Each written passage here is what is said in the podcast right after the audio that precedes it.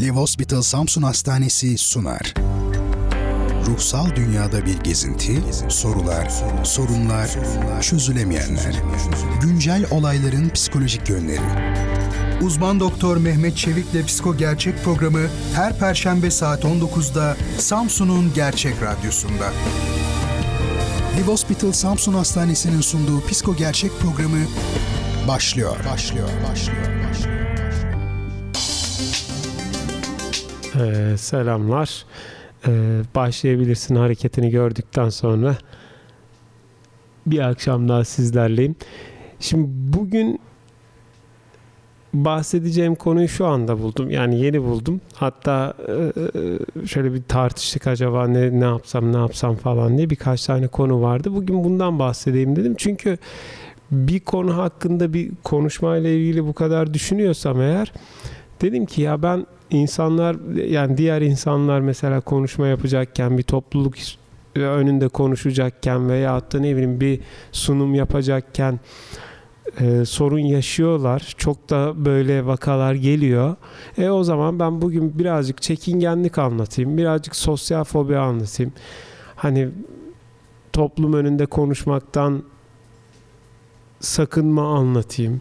Veyahut da e, sınav kaygısı gibi bir şeye de gelebilirdim ama ona daha var diye düşündüm.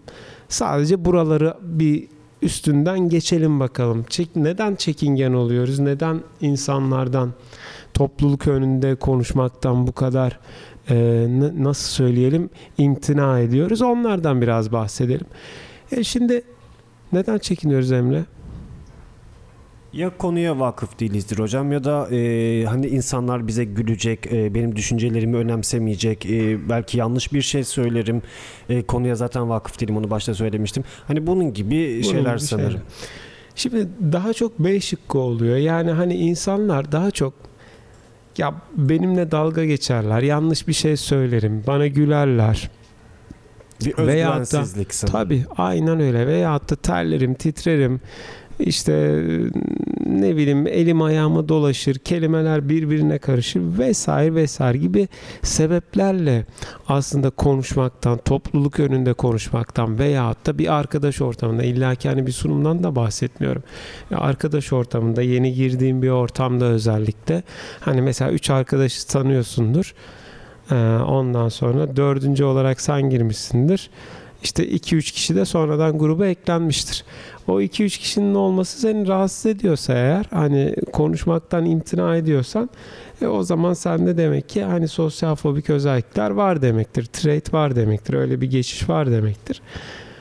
Aslına bakarsan bu normal bizim klasik çekingenlik dediğimiz çocukluk çağı çekingenliğinden farklı. Çünkü çekingenlik e, bizde var çocukluk çağında özellikle daha da fazla var. Neden? Çekingenlik esasında dış ortama karşı kendini korumakla başlıyor.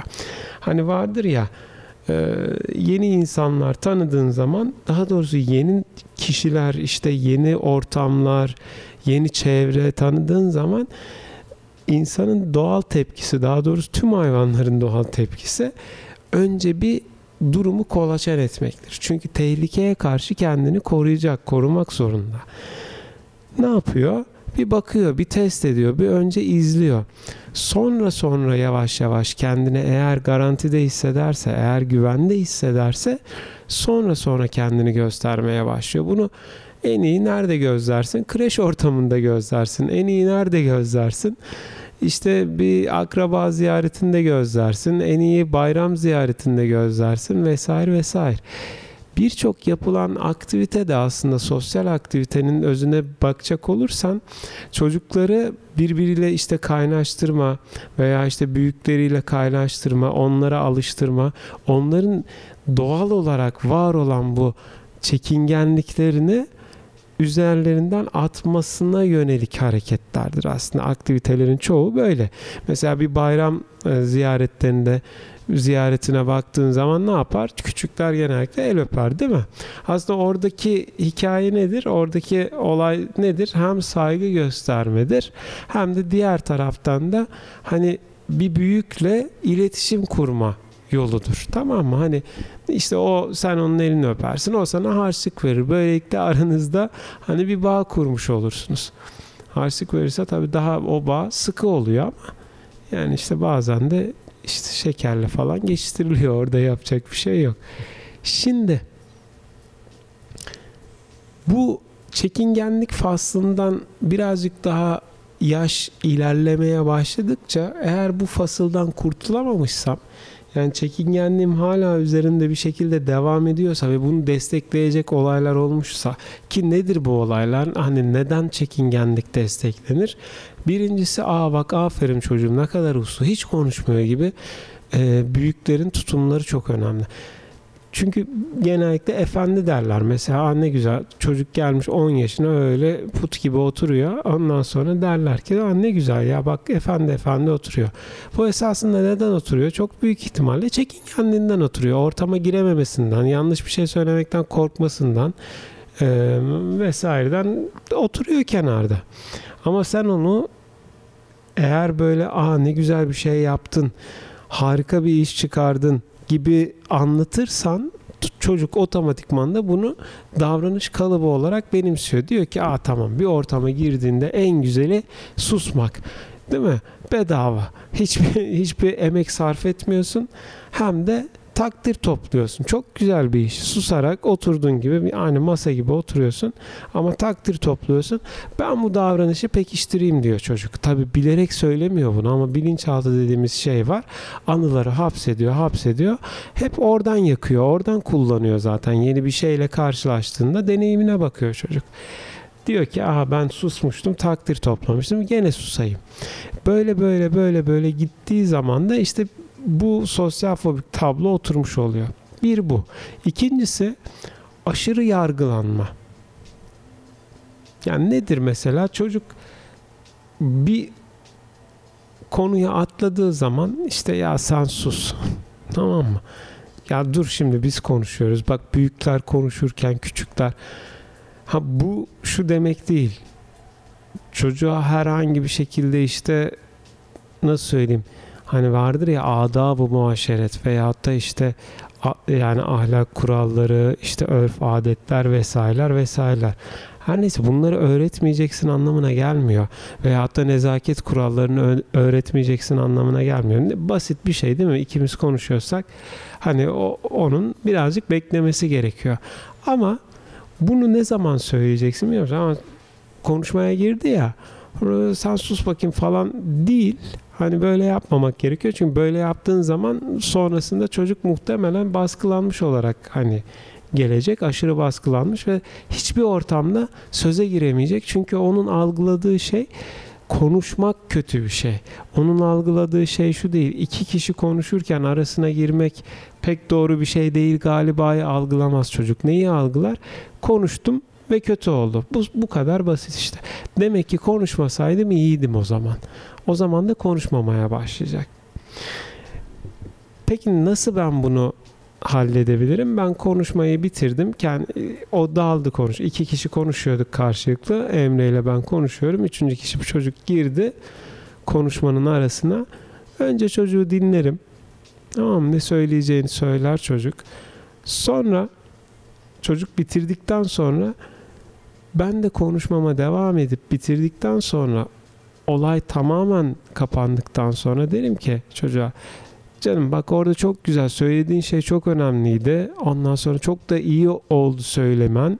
Çünkü biz mesela bunu bilmiyorduk. Senin söylediğin şeyi bilmiyorduk. Çok iyi oldu.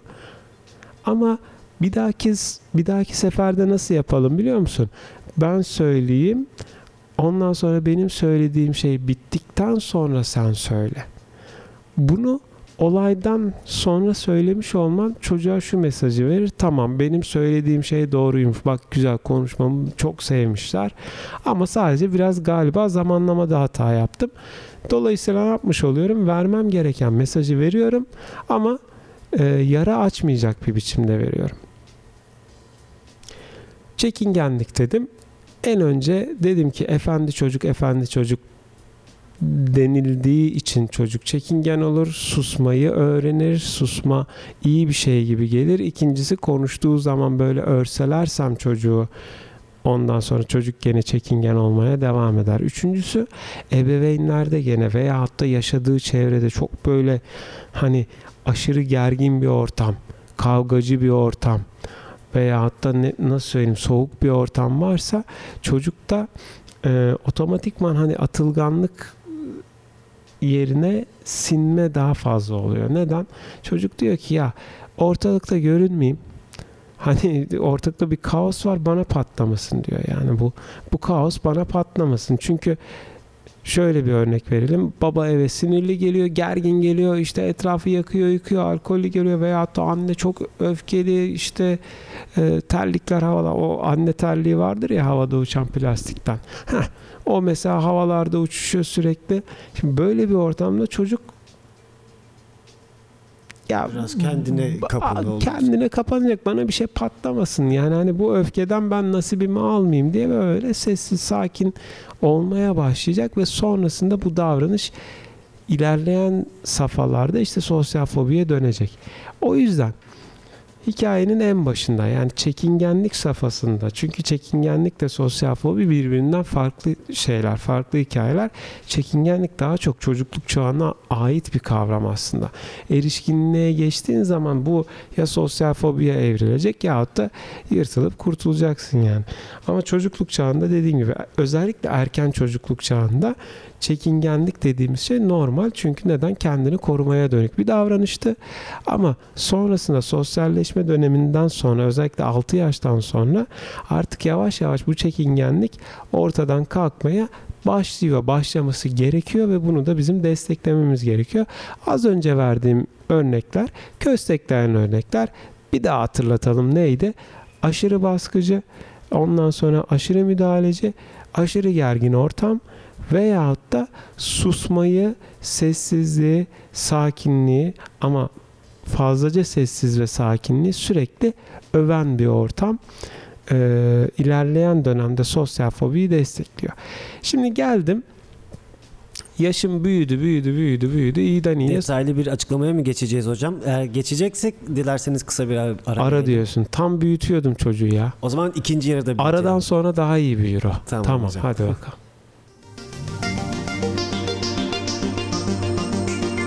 Liv Hospital Samsun Hastanesi'nin sunduğu Psiko Gerçek programı devam edecek. Anadolu'nun tek bilgi temalı radyosu. Radyo Gerçek. Gerçek. Liv Hospital Samsun Hastanesi'nin sunduğu Psiko Gerçek programı devam ediyor.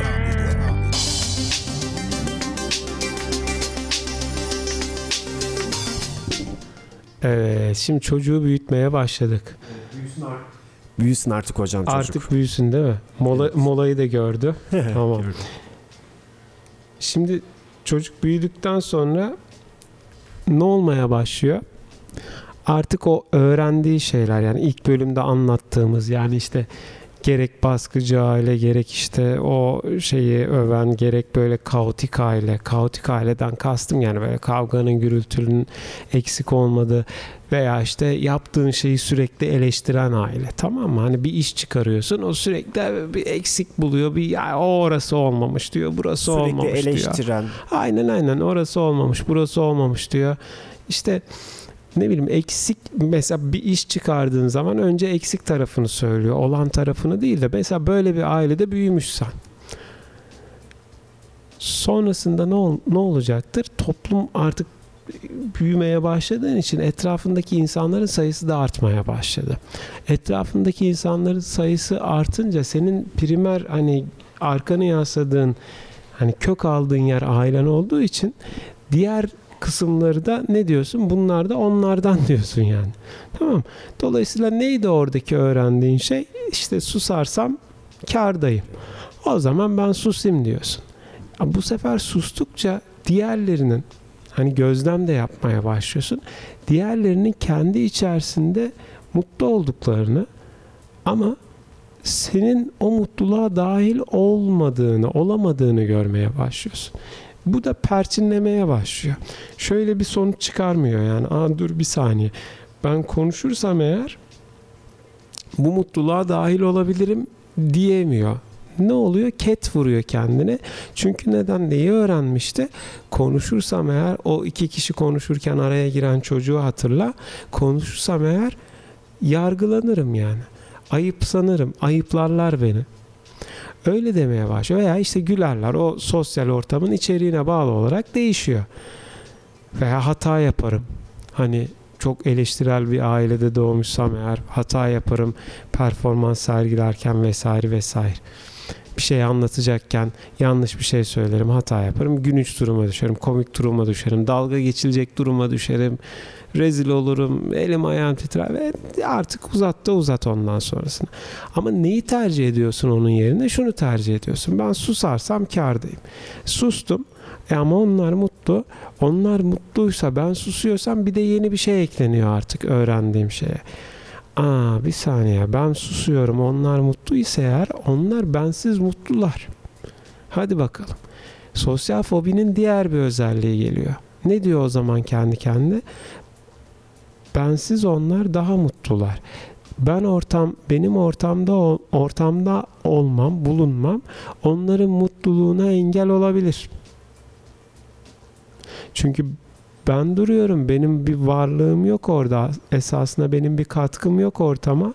Ona rağmen mutlularsa benim var olduğum zaman mutsuz da olabilirler. Yani beni istemeyebilirler gibi bir şey de çıkıyor. Anlayış da ortaya çıkıyor. Ve bu ne yapıyor işi? Daha da karmaşık hale getiriyor. Yani sosyal fobi, sosyal fobi yapan tüm özellikler yavaş yavaş yerine oturmaya başlıyor ve kemikleşiyor. Sonra bununla da yetinmiyor tabi. Gözleme devam ediyor. Uzakta kalıyor. Gerçekten bir bakıyor ki ortamda o yokken arkadaşları gülmeye, eğlenmeye devam ediyor. Diyor ki aa bak gördün mü? Ben zaten öyle olacağını biliyordum. Gerçekten de ben yokken onlar daha mutlular. Halbuki yanılsama nerede biliyor musun? Yanılsama şurada. Senin ortamda olup olmaman değil mesele. Onları mutlu eden şey senin ortamda olmaman değil. Kendi içlerinde konuştukları şey her neyse ondan mutlu oluyorlar onlar. Ha sen de konuşsan ne olur? Mutluluğa ortak olmuş olursun. Daha fazla da bir şey olmaz. Onlar seni mutluluğa ortak ederler zaten. Ama sen konuşmadığın için, ortamdan uzak kaldığın için onlar zaten kendi ortamlarını kendileri kurmuş oluyorlar ve sen gerçekten de ortamdan uzak kalmış oluyorsun. İşte o zaman sosyal fobi de kendi içinde pekişmeye başlıyor. Peki nerede kırılma başlayacak? Biz bu döngüyü nerede kırabiliriz? İşte göze alarak kırabiliriz. Neyi göze alacağım? Ha ben o ortamda bir kere bir rezil olayım. Bakalım ne olacak? Hani gerçekten benim öğrendiğim gibi mi bu iş? Yani ben gerçekten rezil oluyor muyum? Sandığım gibi mi? Ama objektif yorumlayacağım. Şey o, kaydı o, kural o. Yani iki kişi konuşuyor. Ondan sonra eğleniyorlar. Ben de bir şey söylüyorum. Bir bakayım, bir gözlemleyeyim. Bana şunu söylüyorlar mı? Ya sen bu ortamdan git. Değil mi? Tabii. Onu söylüyorlar mı? Veya da veya söylediğin şeydeki saçmalığa bak falan filan diye dalga geçiyorlar mı benimle? bir bakıma bu riskli mi? Bunu şey yapan için çok riskli. Yani böyle düşünen bir insan için çok riskli ama aslına bakarsan yüzdesel olarak bakarsan bunu söyleme ihtimalleri gerçekten çok düşük. Yani herhangi bir ortamda sana bunu söyleme olasılıkları çok düşük. Sen sadece bu olasılığı çok yüksek olarak hissediyorsun. Öyle olduğunu düşünüyorsun. Ama dediğim gibi bir kere test etmelisin. Ha en kötü ihtimalle ne olur? Sen zaten seni dışladıklarına, seninle dalga geçtiklerine inanıyordun. Çok çok inandığın şeyin o ortam için gerçek olduğunu görürsün. En kötü ihtimalden bahsediyorum sana. Çok düşük olan en kötü ihtimalden bahsediyorum. Ha. Peki böyle olursa ne olacak? Eyvah hocam işte o zaman yandık, yıkıldık, bittik, batırdık. E zaten o ortamdan uzak duruyordun sen. Diyelim ki Ayşe ile Fatma'nın olduğu ortam, Ayşe ile Ali'nin olduğu, olduğu bir ortamdan bahsedelim. Ayşe ile Ali gerçekten de seninle dalga geçtiler. Öyle mi? Öyle. İyi o zaman. Aynı şey Fatma ile atıyorum Fatma ile Ahmet için geçerli mi? İşte onu bilmiyorsun. İşte onun için geçerli olmayabilir ki çok büyük ihtimalle onlar için geçerli olmayacaktır. Şimdi şey vardır, lisede böyle gruplar vardır. Her grupta kendi içinde böyle e, işte bizim bizim grup, işte bizim tayfa vesaire vesaire diye böyle diğer gruptan uzaklaşır. Hatta üniversitede de bu e, bir miktar var. Ya bir miktar dedim hani Küçük bir miktar ya mı? küçük bir miktar. İlk iki sene özellikle çok fazla. Ondan sonra birazcık daha işler değişiyor. Hani ilk iki sene o daha lisenin uzantısı gibi devam ediyor. Bir gruptan diğerine çok fazla iletişim olmaz. Olsa da hani nahoş iletişimler olur bunlar. Hani ya rekabet ya kavga e, ya işte ne bileyim kıskanmaz işte e, senin ne bileyim senin sizin grubun işte öz şeyi çok muhabbeti çekilmez. Yok şöyledir, yok böyledir. Bir Karşılıklı suçlamalar yani. Aynen suçlamalar ve dalga geçmeler. Gruplar bunları yaparlar. Gruplar çünkü bireysel gibi davranır. Bir kişi gibi davranırlar genellikle. Lisede özellikle. Ortaokul ve lisede böyle. Şimdi bu esasında hani o hmm, sosyal fobiyi yenmenin de bir yolu aynı zamanda. Çünkü böyle gelenlerde bana diyorlar ki mesela bir kişi geldiğinde ya hocam işte tek tek başınalarken hiçbir şey yapamıyorlar bana ama bir araya geliyorlar o o bir dalga geçiyorlar bir dalga geçiyorlar çok kötü oluyorum.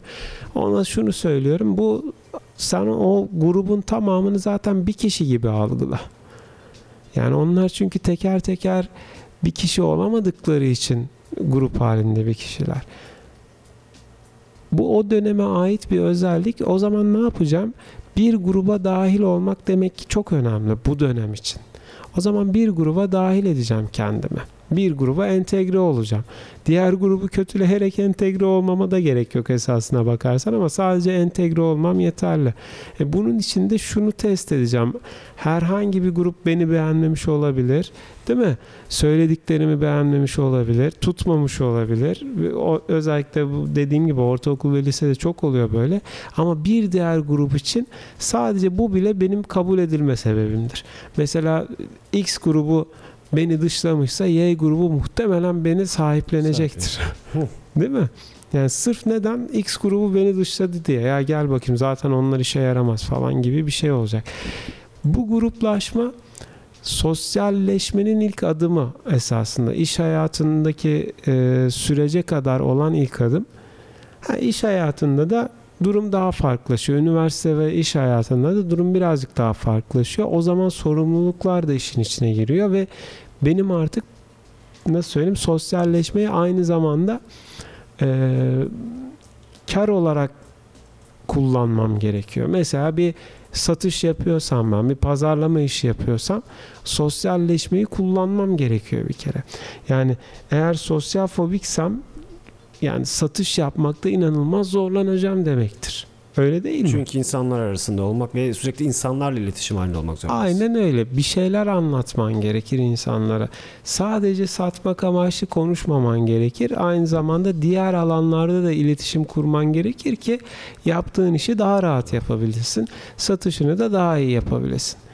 Bu düz bir mantık esasına bakarsan. Burada beni peki ne ketliyor? Şu ketliyor. Ya konuşurken, anlatırken yanlış bir şey söylersem de karşı taraf bunu yanlış anlarsa veyahut da işte ne bileyim özellikle de hani patronum, özellikle de ne bileyim birlikte çalıştığım iş arkadaşlarım beni yetersiz görürse.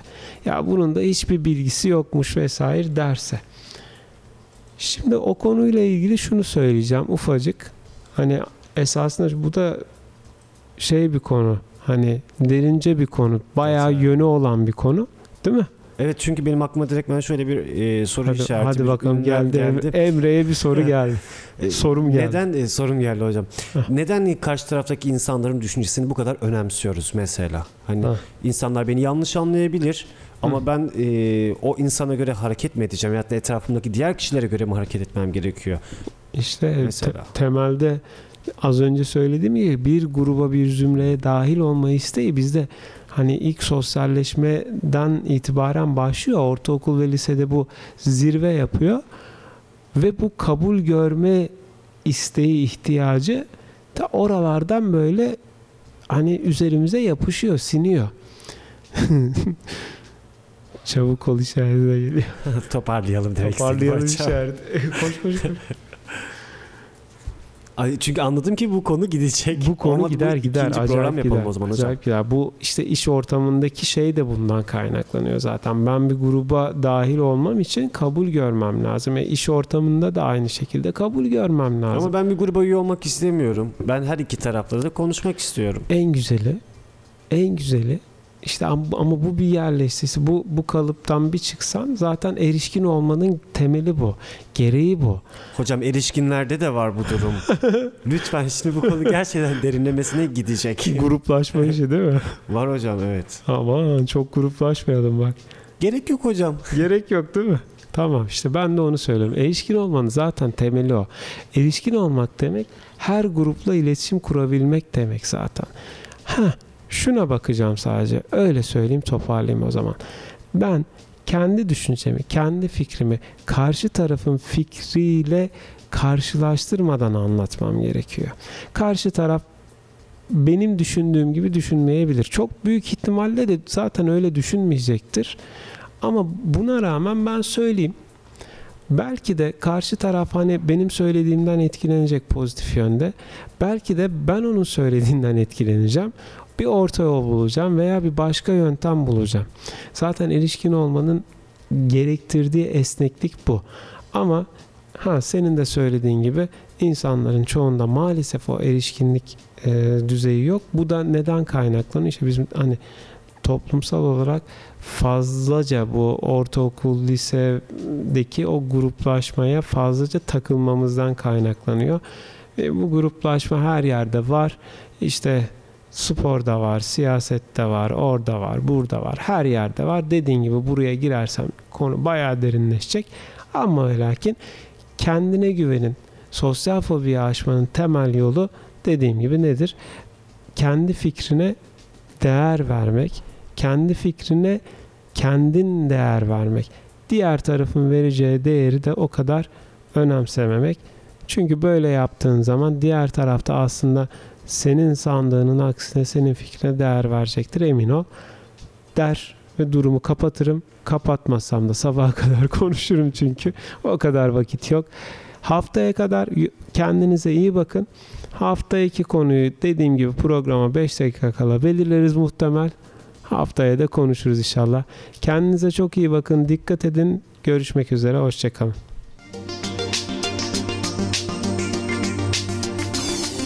Live Hospital Samsun Hastanesi'nin sunduğu Psiko Gerçek programı sona erdi.